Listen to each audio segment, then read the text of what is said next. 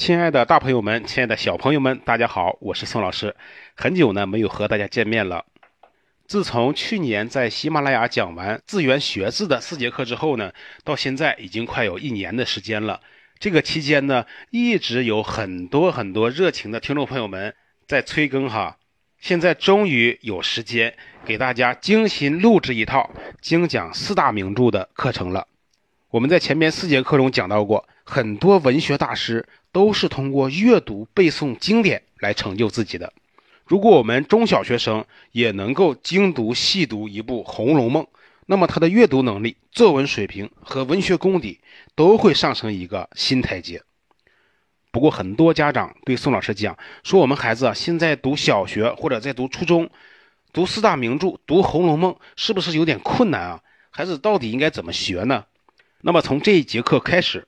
宋老师就给大家详细的讲解四大名著，真正帮助大家学通学好四大名著。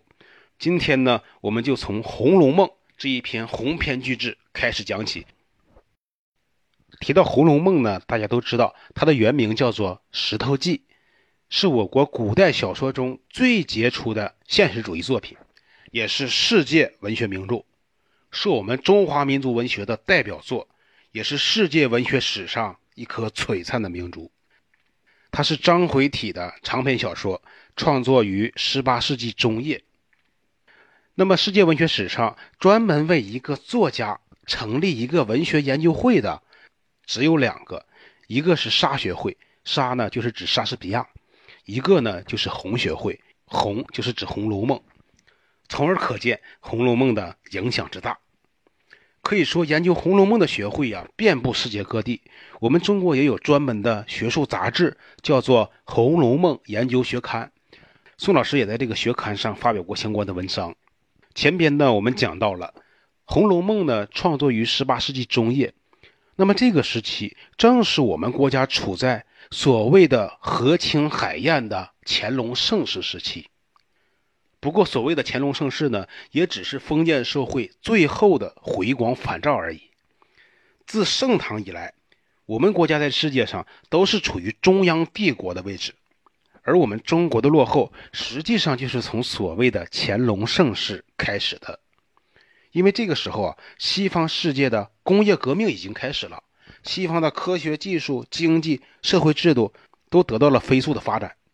不过，当时在我们国家，经济也得到了恢复和发展，资本主义的因素也有了萌芽。那么，在这股新的力量和严重束缚它的封建体制之间，就不可避免地产生了冲突。那么，这种冲突反映在上层建筑，便是处于萌芽状态的，但是蓬勃而又有朝气的民主主义思想，与腐朽的。趋向最后崩溃，但是又居于统治地位的封建宗法思想、传统制度之间的矛盾冲突。那么，在这样的时代里边，《红楼梦》以贾史王薛四大家族的兴衰为背景，着重叙述了荣宁两府的逐渐衰败的过程，从而深刻无情地揭露了封建官僚地主家庭的荒淫腐败、虚伪欺诈以及各种罪恶活动。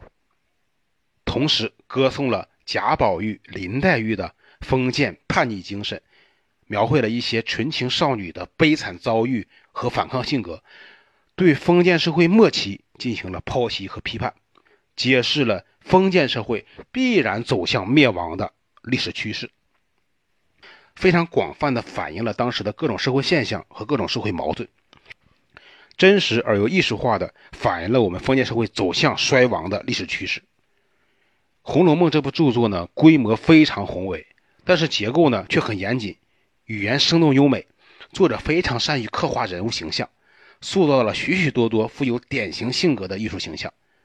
于是，《红楼梦》也是我们中国古代小说艺术创作的最高峰。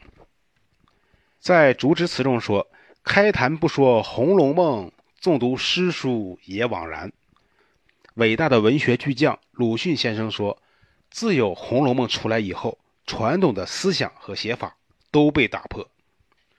那么讲到这里呢，我们不禁会想，这么伟大的鸿篇巨制是怎么创作出来的呢？它的作者曹雪芹到底又是一个什么样的人呢？他到底有着怎样的家庭出身和身世背景？才能创作出如此伟大的文学作品呢？在下节课中，宋老师会继续为大家讲解曹家的显赫一时与家道中落。好的，这节课呢就先为大家讲到这里，感谢大家的收听和陪伴，我们下节课见。